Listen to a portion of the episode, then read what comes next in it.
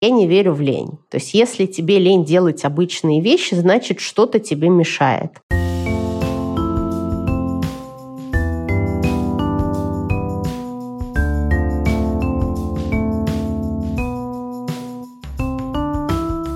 Всем привет! Это подкаст «Со дна постучали». С вами Лола Сайтметова и Наташа Ямницкая. Сегодня начинаем эксперимент. Мы решили сделать серию выпусков о профессиональном выгорании. У нас будет несколько героев с подобными историями. Каждый из них расскажет о том, как справлялся с этой ситуацией. Вообще термин «профессиональное выгорание» впервые использовали в США в 70-е годы прошлого века для описания полного бессилия, на которое жаловались соцработники, медсестры и врачи. Но сегодня о выгорании говорят не только те, кто работает с людьми, но и те, чье занятие требует требует большой отдачи. Основными признаками профессионального выгорания считаются снижение продуктивности, деперсонализация и профессиональный цинизм, то есть холодное, отстраненное отношение к своему делу, клиентам и коллегам. Впрочем, бывают и противоположные реакции. Маниакальная одержимость работы на фоне нехватки сил. Могут также развиваться бессонница, тревожность, снижение концентрации, головные боли, потеря аппетита и раздражительность. Наша первая героиня по этой теме – известная блогерка, журналистка и редакторка Алина Фаркаш. 34 года она жила в Москве, а потом переехала в Израиль с мужем и двумя детьми. По словам Алины, выгорание началось еще в России, но из-за иммиграции пришлось сделать вид, что все в порядке и работать, не обращая внимания на сигналы организма. К чему это привело и как Алина смогла справиться с ситуацией, она рассказала в нашем выпуске.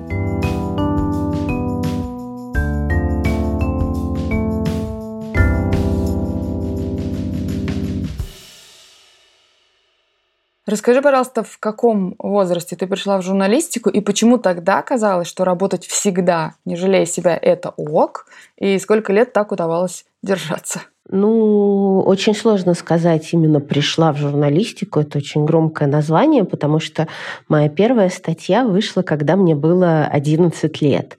И понятно, что это не было карьера, это было прямо вау, когда все еще маленькие в школе и так далее, а у тебя статьи в настоящей газете, и тебе платят настоящие, пусть и очень маленькие деньги.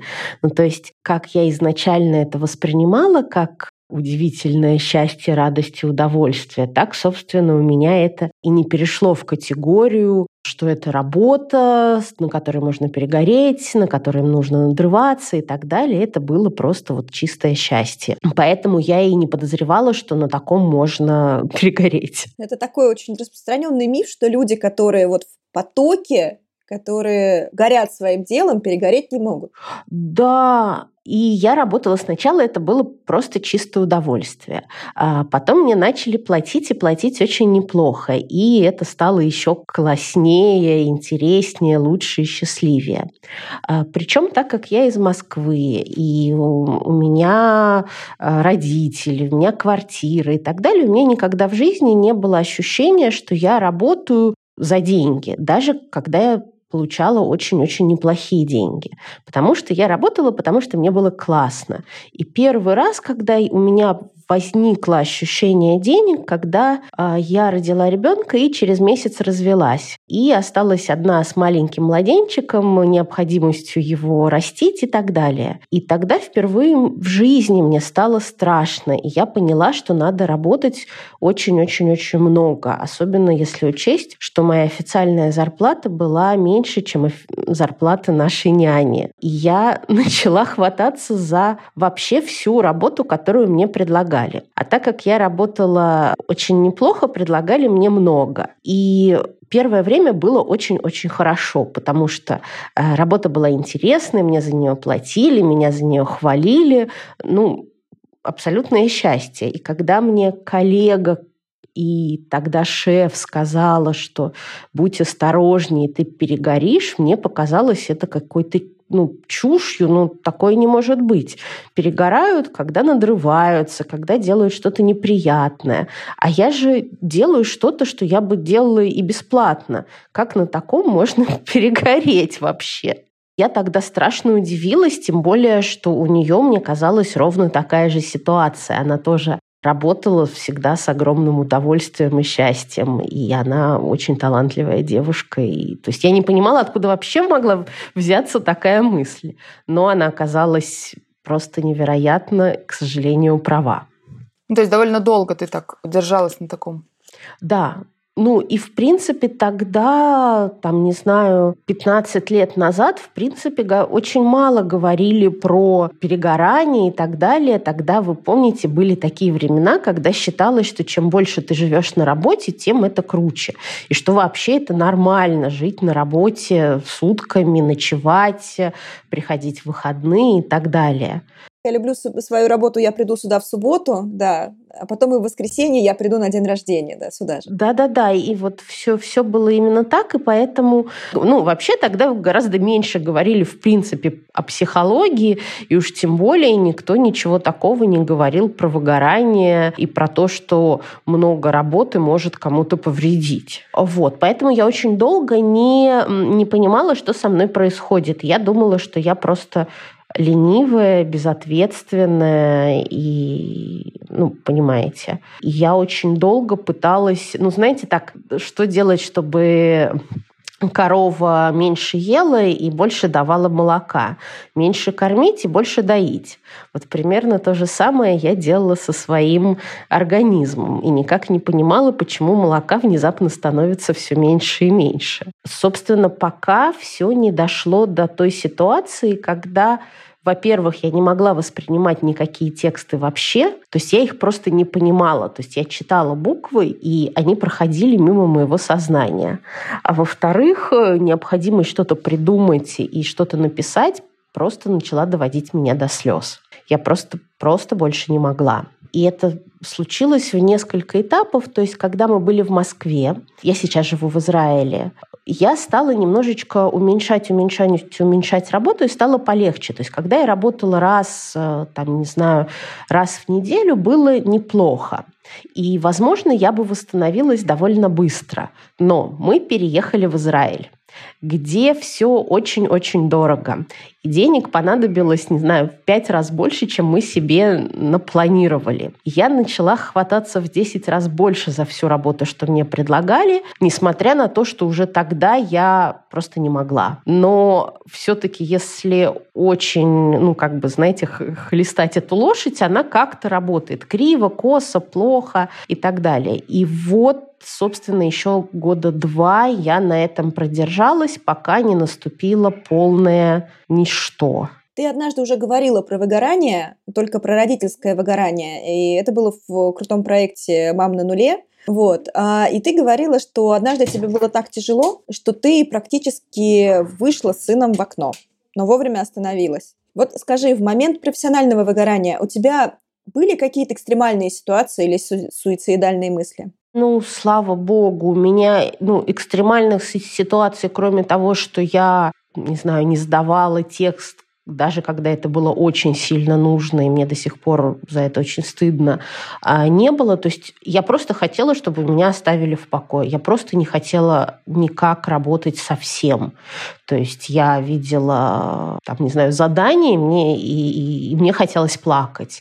Но экстремальных до тех ситуаций, которых доводит э, родительство, такого не было. Мне было стыдно, мне казалось, что я никто. Да, кстати, еще одна моя подруга мне примерно в то же время, когда мне сказали про выгорание, она сказала одну такую фразу, которая меня тогда тоже поразила и, и мне показалась очень странной. Она сказала, ты очень сильно самоидентифицируешься через работу. Представь себе, кем ты будешь себя считать, если вдруг у тебя работы не будет. И мне показалось это стра... очень, ну, очень странно. Ну, во-первых, как это у меня не может быть работы? А во-вторых, кто я еще, кроме того, как человек, который пишет разные тексты, причем хорошие. И тогда мне это было странно, ну, потому что, ну, ну что вообще может произойти? Как, как такое может быть? И когда, собственно, я перестала писать и не могла писать, скорее это был м, кризис того, что мне казалось, что я никто. Потому что если я не пишу, то, то кто я? Вот с этим была большая проблема, но это не было, э, ну, знаете, так трагически так остро, как э, с родительством. Потому что родительство требует от тебя немедленных каких-то действий, решений и так далее. То есть оно физическое, а это больше эмоциональное было. Но я правильно понимаю, что ты все равно, то есть берешь много работы берешь много заказов, но условно ты просто не можешь ее делать? Я тогда это делала. Ну, в какой-то момент э, не могу уже стало критичным, и я перестала это делать. И к тому моменту, я не знаю, что случилось, что стало причиной, а что следствием, потому что к тому моменту у нас стало немножко, мы немножко пообжились, пообвыклись, у нас все немножко э, устроилось, и я смогла могла год, даже больше, почти никак не работать. Вот совсем-совсем-совсем, даже немножко. И я пошла с этим вопросом к психотерапевту. И, кстати, это была единственная возможность, при которой я себя смогла уговорить.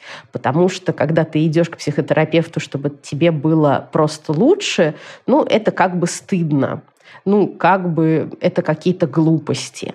А если ты идешь к терапевту со словами «я не могу работать, почините меня», то это вроде как серьезная большая цель. И это длилось очень долго, ну, гораздо дольше, чем я себе представляла. И я все время дергала терапевта со словами, ну, когда же, ну, когда же, ну, смотрите, ну, я уже столько времени не работаю, мы столько времени с вами разговариваем, а оно еще не починилось. И она сказала очень забавную, очень как охладившую меня фразу, что, знаете, вы похожи на человека, который не выспался. И он заводит будильник на каждые пять минут, чтобы проснуться и проверить, ну как, выспался? Нет, нет, не выспался. Ну черт, блин, ну давайте еще пять минут поспим. Как, ну как, выспался? Нет, нет. И она сказала, что чем меньше себя дергать, э, тем лучше. Хотя, конечно, поверить в это было очень сложно. И я, конечно, считала, сколько времени я бессмысленно ничего не делаю. И понятно, что ему шутил, подожди, ты уже, там, не знаю, два года ходишь к терапевту, терапевту, может быть, гораздо выгоднее просто не работать и не ходить к терапевту и так далее. Ну вот, наверное, через два года внезапно я поняла, что я могу. Алин, а что ты вкладываешь вот в это «я могу»? То есть ты не могла, потому что, например, ожидания от себя были, ну, такие, что ты должна, если напишешь текст, то он должен быть классным, а ты, например, пишешь и не чувствуешь, что он классный, и поэтому ты не можешь приступить к работе. Или у тебя просто, не знаю, там тошнота прошла от ощущения, что, блин, опять надо работать, надо что-то писать и соблюдать дедлайны. Как это было? Сразу несколько было. Ну, во-первых, просто, в принципе, у меня, ну, я не знаю, панические атаки, я не знаю, как это назвать, просто при мысли о том, что надо что-то писать. Причем без денег я писала просто отлично. Но как только у меня появлялись какие-то обязательства, в голове была пустота, а внутри полная истерика, и мне не хотелось абсолютно ничего. И все дошло даже до того, что я перестала общаться со многими подругами, ну, там, как бы отдалилась от многих друзей, которые очень много занимались карьерой, которым это волновало, которые об этом говорили. А, не потому, что я завидовала, а скорее потому, что меня просто тошнило от одной, даже от разговоров, даже о чьей-то чужой карьере, о том, что кто-то другой работает и что-то делает. Ну, такое. Мне вообще не хотелось про это думать. То есть я, я не могла. Я не могла придумать ничего нового и так далее. Постепенно сначала вернулось желание делать какие-то проекты без денег, потом я немножко попробовала, и внезапно оказалось, что я и за деньги теперь могу. И вот как-то вот сейчас потихонечку возвращается. Но это заняло, наверное, в общей сложности года два с половиной. А в чем э, терапия заключалась? То есть это только беседы или включала там медикаментозную какую-то историю? Терапия очень быстро ушла из просто про работу. Ну, мне кажется, так всегда бывает. Ты приходишь с одним, начинаешь разговаривать, и выясняется, что там куча-куча всего другого. Мы довольно быстро перестали говорить ну, непосредственно о работе и стали говорить про самое-самое разное. Параллельно я пила антидепрессанты, но мне казалось, что это не было связано именно с рабочим выгоранием, ну а просто жизнь такая, я не знаю никого, кто жил бы без антидепрессантов, кто рабо работает, родитель и так далее. И когда я дергала терапевта со словами «ну как же, мне очень страшно, а вдруг что-то случится с мужем, а вдруг понадобится немедленно зарабатывать, а вдруг что-то, ну, ну вот как, как, если я абсолютно беспомощна? Ну то есть мне казалось, что человек, э, который не зарабатывает, он, во-первых, никто, а, а во-вторых, ему очень страшно и очень беспомощно жить, особенно если у него есть дети. Как же я буду, ну, что я буду делать, если внезапно мои, ну, мне понадобится кормить семью полностью, неужели мои дети умрут от голода? И терапевт очень спокойно мне всегда отвечала, что критическая ситуация – это совсем другое. Вот поверьте мне, ваши дети с голоду не умрут. Если вам вот действительно критически понадобится работать, вы очень легко, очень быстро начнете это делать. Ну, еще не было в вашей жизни ситуации, когда бы вы это не делали. Просто сейчас у вас есть возможность не работать, ну, радуйтесь, пользуйтесь этим, э, восстанавливайтесь и прекратите ну, быть умной Эльзой и думать, что будет, если случится что-то страшное. Вот и так это так это и случилось. Самая страшная мысль, что ты остановишься на какое-то мгновение, а остальной мир, он продолжит куда-то ехать, и ты его потом не догонишь. Ты как будто остался на остановке, на перроне, а все уже уехали вперед. Да-да-да, и все делают что-то крутое, у всех какие-то невероятные проекты, они там пишут книги, получают премии, делают, ну, что-то действительно очень-очень классное. Заходишь в Инстаграм, там все зарабатывают миллионы, а, да, а ты не делаешь ничего. Да. Вот этот FOMO, fear of missing out, что-то страшное он делает с нервной системой да, и с желанием отдыхать. Вот, плюс э, у нас дома всегда, ну, как бы культивировался. То есть, я не знаю, все мои там бабушки, дедушки, мама, папа, все ну, вели себя так всегда, что ну, главнее работы, важнее работы нет вообще ничего на свете. Ну, то есть, что это и не просто работы какой-то полезной, но работы, которая дает тебе заработок. Я даже помню ту ситуацию, когда я писала, по-моему, вторую свою статью, ну, то есть в 11 лет. И моя бабушка всегда была в абсолютном восторге, всегда очень меня в этом поддерживала. И я казалась ей абсолютным гением, вундеркиндом э, и так далее. Она мне делала условия для писания. А дедушка ходил вокруг и говорил, ну скажи, вот ты хотя бы те деньги, которые тебе заплатят, они хотя бы будут, э, ну, а, как это, стоить столько же, сколько бумага, которую ты сейчас тратишь на написание. И мне это очень запомнилось тогда, то есть я понимала, что это несправедливые и злые слова и так далее. Я это тогда это ощущала и понимала. Но при этом мне четко отложилось, что ты не можешь работать просто так, потому что тебе классно.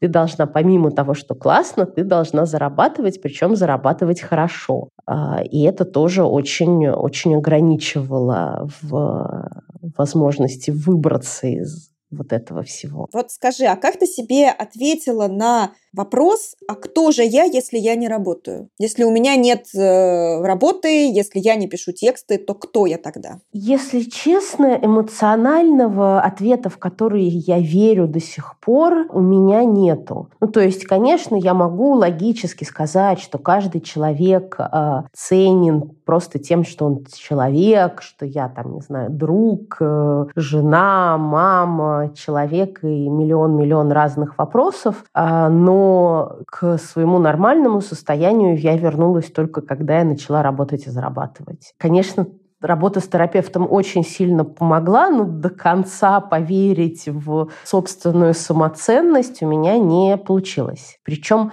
а, что самое забавное, это работает только относительно меня. Остальные люди, они могут заниматься чем угодно в моей голове, и мне не кажется, что они не ценны тем, что они не зарабатывают. Это касается только исключительно меня. А остальные хороши сами по себе. Слушай, а еще у меня вопрос про, про близких. Ну вот ты там, у тебя случилась эта ситуация, стало понятно, что ну вот сложно, непросто, ты пошла на терапию, ну и как ты говоришь, да, это было как бы долго, хотя для терапии два года, это всего лишь два года. Как дома близкие, как воспринимали там друзья, говорили ли, что да, бросай ты это дело, все нормально, зачем ты паришься? Или там наоборот торопили, когда ты уже все решишь? А, ну, муж в этом смысле мне, мне кажется, невероятно, невероятно повезло, потому что одно из его удивительно ценных качеств. Он принимает людей со всеми их, со всеми их особенностями. Он их не пытается менять, он их не пытается э, как-то дергать, он просто принимает. Я не знаю, что было бы, если бы он меня дергал, торопил, помогал, как-то подбадривал и так далее. Может быть, я быстрее бы вышла. Может быть, я бы вышла медленнее. Я не знаю. Он просто ну, как бы ты не зарабатываешь, окей, он начнет зарабатывать больше. Другое дело, что он начал э, немножко там падать в обмороки и все такое, и э, я видела, что он перегружался очень-очень сильно. Но при этом он молчал и делал все, что необходимо. С друзьями те друзья, которые очень активно занимались карьерой и для которых карьера, деньги были вот очень-очень-очень важной, важным и идентификатором человека, я просто перестала с ними общаться не потому, что они меня обижали, не потому, что что-то, а просто потому, что я не могла слышать о, о том, что давайте поговорим про бизнес, давайте придумаем новый проект, давайте вот это, давайте вот то. То есть мне просто это было невыносимо скучно и не, ну, вот просто вот физически не, я не могла это слушать. Поэтому у меня остались очень расслабленные друзья, которые тоже погружались в какие-то пучины любви к себе и принятия друг друга, и с этим было очень даже неплохо. Ну и плюс э, это было немножко зеркалом, отражением. Например, у меня моя подруга, одна, она один из лучших синхронных переводчиков мира, и она переводила практически всех президентов разных стран, э, летала на частных самолетах и так далее, и так далее, а потом родила двух э, детей погодок, развелась с мужем и осталась осталась одна в чужой стране с двумя малышами, очень-очень пожилой и очень-очень больной мамой и начала вот, собственно, выживать. При том, что денег на выживание у нее было более чем достаточно, потому что она много лет работала и вообще не тратила. Ну, потому что она прилетала на сутки домой, сутки спала и улетала снова. То есть еда, перелеты, все-все-все. То есть у нее были большие деньги. То есть ей не нужно было думать о заработке как, ну, довольно много времени. И она могла спокойно растить детей, спокойно лечить маму, и все было бы хорошо, если бы она мне не рассказывала про то, что она никто, про то, что она встречается на детской площадке с детьми, с другими родителями, а, и они спрашивают, а ты кто? И она не может им ответить, потому что, потому что она никто. И для меня это было поразительно, потому что мне казалось, что, ну, я-то понятно, но она-то фантастически крута. Она-то невероятно, ну, то есть она делала невероятные вещи, она сделала потрясающую карьеру. Она сейчас э, делает детям, маме и куче окружающих людей очень-очень много необходимого, как она может себя воспринимать так, как я воспринимаю себя. Э, вот это было очень странно. И я с такими историями сталкивалась много раз. Слушай, а вот э, когда ты более-менее начала выходить из этого состояния? Я просто знаю то, что сейчас ты, э, кроме того, что пишешь тексты, ты еще и, например, у Ани Старобинец на курсе писательском выступаешь куратором. То есть у тебя появилось какое-то еще новое качество, новое направление, в котором ты можешь развиваться. Вот когда ты стала выходить из э, состояния такого коматоза, то какие новые качества у тебя появились и как ты, может быть, по-новому себя открыла? Смотри, мне это не кажется новым качеством, потому что я довольно много лет работала редактором, а когда ты работаешь редактором, ты работаешь с авторами. В том числе ты работаешь э, с новыми авторами. И мне казалось, я была неплохим редактором, и, во всяком случае, очень много моих э, авторов сейчас сами редакторы, некоторые главные редакторы и так далее. И мне говорили о том, что я многое им дала как, ну, на, ну, как бы для их развития. Поэтому мне это не кажется обучать авторов, мне это не кажется каким-то новым, новым делом. Мне кажется, что я просто продолжаю делать то, что я умею, Потому что, например, у меня у самой были очень-очень крутые редакторы, и которые очень много мне помогали и учили. И я просто продолжала делать то хорошее, что они делали для меня. Поэтому это просто я возвращаюсь к себе. Я это не воспринимаю как, нов, ну, как, как что-то новое. Скорее, на новом пути, знаете, возникла какая-то штука, которая, ну, вот это, конечно, только психотерапия. Ничем другим я это объяснить не могу. А, раньше я очень сильно впадала в какие-то вот тревоги из-за того, что ну, из-за каких-то ошибок. Мне казалось, что нормальный человек не ошибается, не забывает, не путает и так далее. Что забываю, путаю, ошибаюсь только я, а все остальные, они нормальные. И, собственно, сейчас мне гораздо легче работать, потому что после каких-то штук моих или чужих я не впадаю в ощущение «все пропало, кошмар», э, я буду сидеть и думать про то, насколько я бессмысленно бессмысленно. Я просто буду работать дальше. Более того, недавно у нас э, на работе случилась э, небольшая история, когда кто-то что-то перепутал. И все впали вот в такие, ну, знаете, бегать по потолку, рвать на себе волосы, э, кричать, что все пропало, как же так могло получиться и так далее, и так далее. И внезапно кто-то совершенно новый в, мо- в моей голове сказал, так, ребята, это человеческий фактор. Мы работаем с людьми. Конечно, всегда люди будут путать, э, всегда будет что-то случаться. Нам просто нужно проследить за тем, чтобы это случалось как можно реже, и чтобы мы могли подхватить человека и ну, как можно быстрее это исправить. Но впадать каждый раз в какие-то ну, трагедии из-за того, что кто-то что-то перепутал, э, совершенно бессмысленно, потому что надо сразу смириться с тем, что так будет. Потому что мы все люди, и мы ошибаемся, и мы устаем, и мы теряем концентрацию и так далее, и так далее. И это была потрясающая мысль. По-моему, она потрясла не только меня, но и всех в команде, потому что после этого обстановка стала гораздо спокойнее, здоровее, и люди стали ошибаться гораздо реже, ну просто потому что они успокоились. Вот странно, что э, в журналистской среде э, я встречала именно историю про то, что ошибка это очень плохо. А вот в айтишной среде там почему-то к ошибкам другое отношение. Как будто потому, что там люди привыкли, что они там выдают гипотезу, потом ее долго тестируют, потом, возможно, тест оказался неудачным, а ладно, хрен с ним, возьмем другую гипотезу, будем ее тестировать. Вот, тут удивительно, что в журналистской среде люди к этому приходят с большим трудом. Сейчас у меня появился этот самый предохранитель или понимание. То есть, когда я уже разговариваю про какую-то работу, договариваюсь про какой-то новый текст, новую работу, что-то такое, и если я чувствую такое внутреннее ужасно не хочется, ну вот просто вот прямо вот не хочется ни за какие деньги. Раньше я это воспринимала как признак лености и слабости, глупости и так далее, и начинала вот пушить, пушить, надо, надо, надо, надо, надо. Это такой шанс. Сейчас я думаю, окей, все так, организм, я поняла, если этого очень прям катастрофически не хочется, нам это почему-то не надо.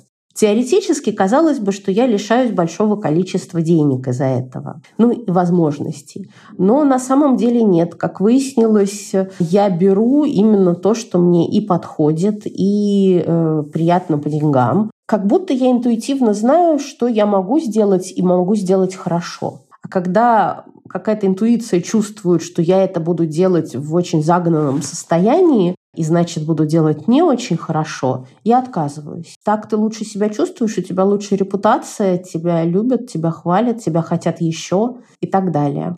А еще, э, слушай, ты ведешь же блог, ну, то есть я точно его читаю, мы с Наташей, так сказать, фанатки. А, и это тоже, знаешь, это же как будто такая история про 24 на 7.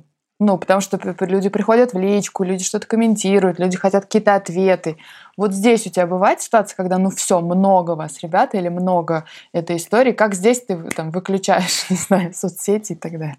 Изначально я очень четко для себя поняла, и что блог это только-только исключительно для моего, для моей радости, для моего удовольствия, для моего счастья, общения и так далее. Иногда я чувствую, что переобщалась, ну окей, тогда я не пишу несколько дней, не отвечаю э, и так далее. Мне многожды предлагали, давайте наймем, там ты, ты должна нанять какого-то там, не знаю, менеджера рекламного и так далее. И тогда бы у тебя было гораздо больше там рекламных предложений. Сейчас у всех блогеров есть менеджер, по крайней мере в Инстаграме. Даже есть курсы, как стать менеджером блогера.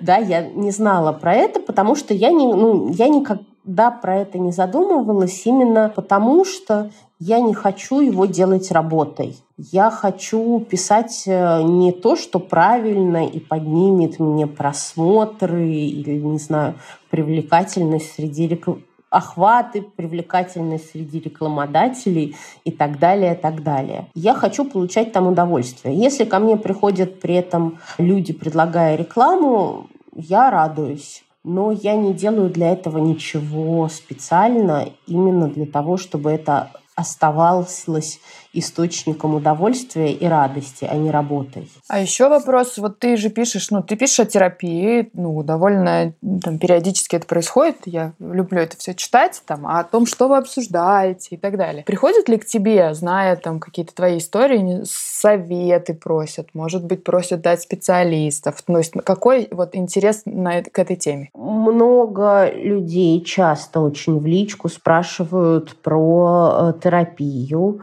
э, спрашивают контакты моего терапевта или просят посоветовать, или просят, спрашивают, какому специалисту. Я часто спрашивают, какие таблетки я пью. Про таблетки я обычно не отвечаю, потому что, ну, все-таки их нужно, чтобы прописали индивидуально. Специалистов, если я знаю и могу кого-то посоветовать, я советую. Очень часто приходят, ну, психологи, которые говорят, а давайте сделаем совместный проект, коллаборацию и так далее. Но мне кажется, что это неправильно, потому что, ну, во-первых, я этих людей не знаю. А, во-вторых, мне кажется, это ну, не очень этично. Обычно в таких случаях я отказываю. Но вот этого очень много. Как ты думаешь, если бы ты осталась в России, то у тебя тоже случился бы кризис и профессиональное выгорание? Или все-таки ваше перемещение в Израиль и то, что тебе приходится интегрироваться в новую среду, в новую страну, это сыграло какую-то важную, а может быть даже ключевую роль? К тому моменту, когда мы уезжали из России, у меня уже было, уже было очень сильное выгорание. Мне кажется, что возможно, что если бы мы остались в Москве, я бы все-таки раньше бы стала ну, уменьшила бы количество работы, отдохнула бы э, и так далее. А так как мы переехали в Израиль, и деньги нужны были просто катастрофически, соответственно, я просто не могла выдохнуть. Вот эти два года, они были очень-очень лишними э, и очень сильно... То есть мне кажется, что в России я бы за, там, не знаю, 3-4, максимум 6 месяцев пришла бы в себя и спокойно бы вернулась к работе. А в Израиле я стала работать, там, не знаю, пять раз больше, когда уже, уже чувствовала, что я не могу. Уже, ну, то есть я уже приехала в Израиль выгоревшая. А вот это ощущение, что непонятно, кто ты, если тебя спрашивают об этом, а ты не пишешь тексты, то на новой почве оно как-то острее ощущалось? Да, намного. А, потому что мне кажется, в Израиле, при том, что, с одной стороны, тут нету такого ощущения «убейся и умри на работе», потому что мне многие рассказывали, как они надрываются на работе, что прям в 7 вечера уходят. Ну, прямо это значит, что ужасно надрываются, что просто невыносимо никакой личной жизни, никакой семьи а, и так далее. Я очень долго не понимала, я думала, что они ну, хвастаются, что они не работают практически. Оказалось, тут 7 вечера это очень-очень поздно поздно. То есть при том, что тут нету концепции «умри на работе», тут очень четкая концепция «кто ты». И тут люди гораздо больше, ну то есть этот айтишник, этот бухгалтер, этот художник и так далее. В Москве, мне кажется, все-таки немножко больше вилка того, кем ты можешь быть. То есть люди занимаются как бы большим количеством вещей и могут идентифицироваться, самоидентифицироваться делается не только через работу. В Израиле, мне кажется, из того, что я видела, только через нее. Про семь вечера посмешил. Ну да. Я помню, что я когда в РИА Новостях смогла уходить всем вечером, мне казалось, что это победа. А я с одной работы помню, что я э, начинала в 7 утра, а в 10 вечера я отпрашивалась для того, чтобы пойти на спорт, и мне было очень стыдно, что я бросаю людей в такой ответственный момент. Боже, это очень-очень-очень знакомая история, я очень э, сочувствую. И тут, с одной стороны, это очень круто, что тут такого нету. То есть совсем-совсем-совсем такого нет. А с другой стороны, Одна моя подруга, она хотела, у нее двое маленьких детей, э, и она не хотела отдавать их в садик э, там, в 6 месяцев. Хотела досидеть хотя бы лет до двух, наверное. А, при том, что у нее, она еще работала, она преподаватель, она работала из дома, у нее там состоятельная семья, состоятельный муж и так далее. То есть практической необходимости работать, ну, именно для того, чтобы не умереть с голоду, у нее совсем-совсем не было. Но на нее фантастически давила вся семья, все друзья, все окружение, потому что если твоему ребенку год, а ты сидишь дома, чем ты вообще занята? Как так вообще возможно? То есть э, тут гораздо больше давления на такую официальную формальную работу. То есть ты должна быть кем-то именно вот в таком вот ключе. Еще одна подруга, у которой э, у нее осталось большое наследство от папы, которое позволяет ей жить на проценты. И она тоже одна с детьми в Израиле, тоже недавно переехала. Она знакомится в Тиндере, и первый же вопрос ее спрашивают, а чем ты занимаешься? Она говорит, что она учит язык, растит детей и так далее. И все такие, и, а а кем ты работаешь. И очень многие э, очень агрессивно воспринимают то, когда узнают, что она формально не работает. Скажи, пожалуйста, все-таки, как ты думаешь, почему а, вот сейчас стали больше говорить о психологических проблемах, об эмоциональном выгорании, о том, что нужно себя немножко жалеть, о том, что нужно останавливаться. Вот у тебя есть там, да, у тебя, у нас, у всех есть возможность сравнить, но вот на твой взгляд, почему тогда об этом не говорили, а сейчас стали говорить? А, мне кажется, сразу по нескольким э, причинам. Ну, во-первых, пирамида Маслоу, то есть когда надо было выживать, выживать, выживать, люди не очень думали про психологию. В принципе, про любая, в любой области сейчас психология гораздо лучше развита, чем было, например, в нашем детстве. Хоть в родительстве, хоть в работе, хоть в чем угодно. Это первое. Несколько месяцев назад я, по-моему, у Петрановской читала такую мысль, что раньше детей растили как будто на войну. Надо было впихнуть в них как можно больше знаний, умений, техник, образований, чтобы они всех победили, э, вскарабкались наверх и заработали больше всех. А сейчас э, немножко сменился фокус, потому что понятно, что даже если ты не заработаешь больше всех, то вряд ли ты умрешь с голода.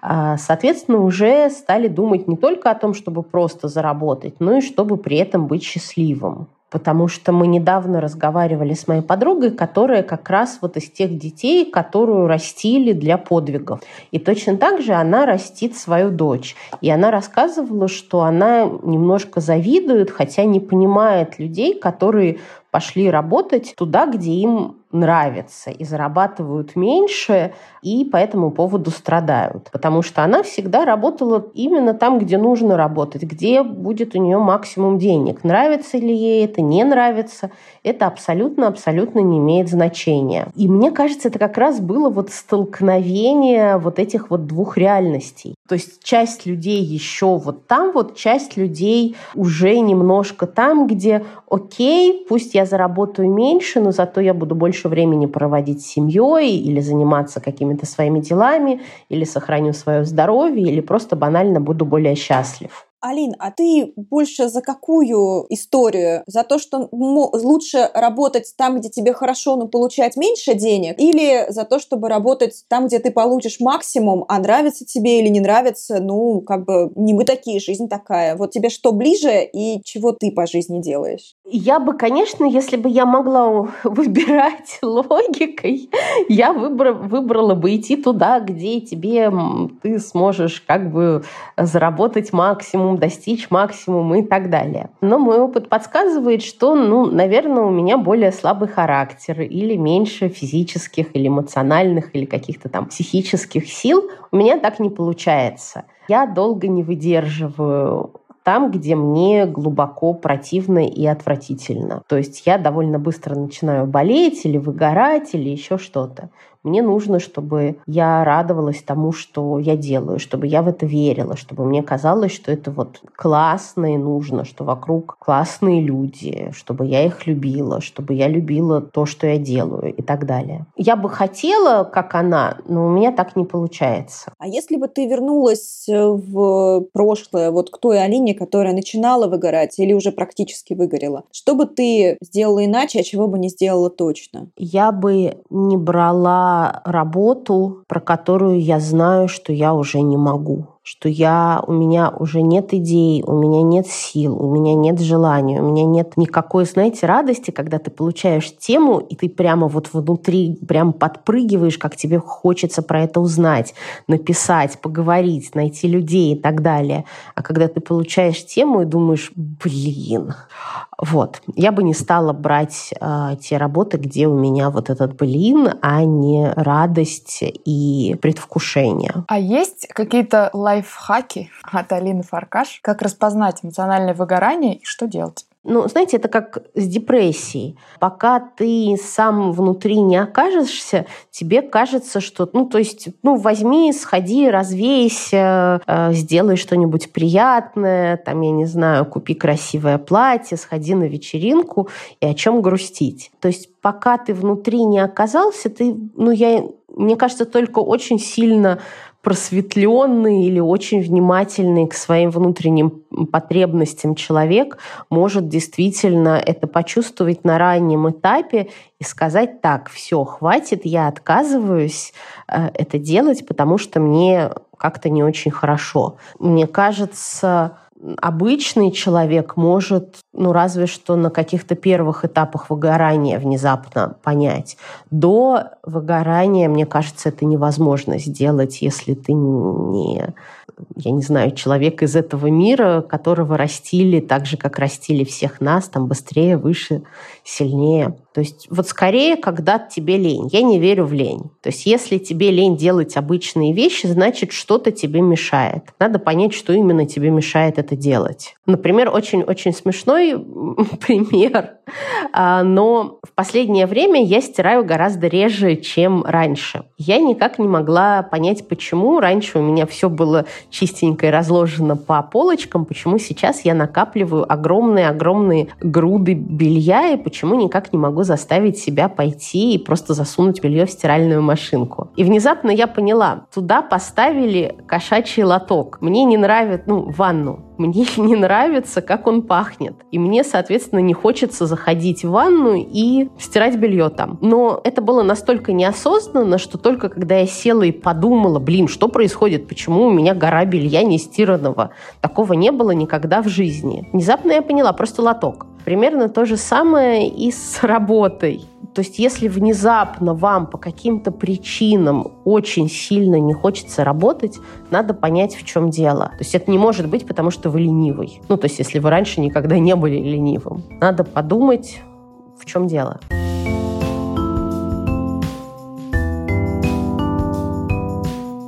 Разговоре мы упомянули проект «Мама на нуле», посвященный проблеме эмоционального выгорания родителей. Алина Фаркаш рассказывала свою историю для книги этого проекта. Ссылку на нее мы оставим в описании подкаста. А еще по книге был снят одноименный документальный фильм. Ссылку на него мы тоже оставим в описании нашего выпуска.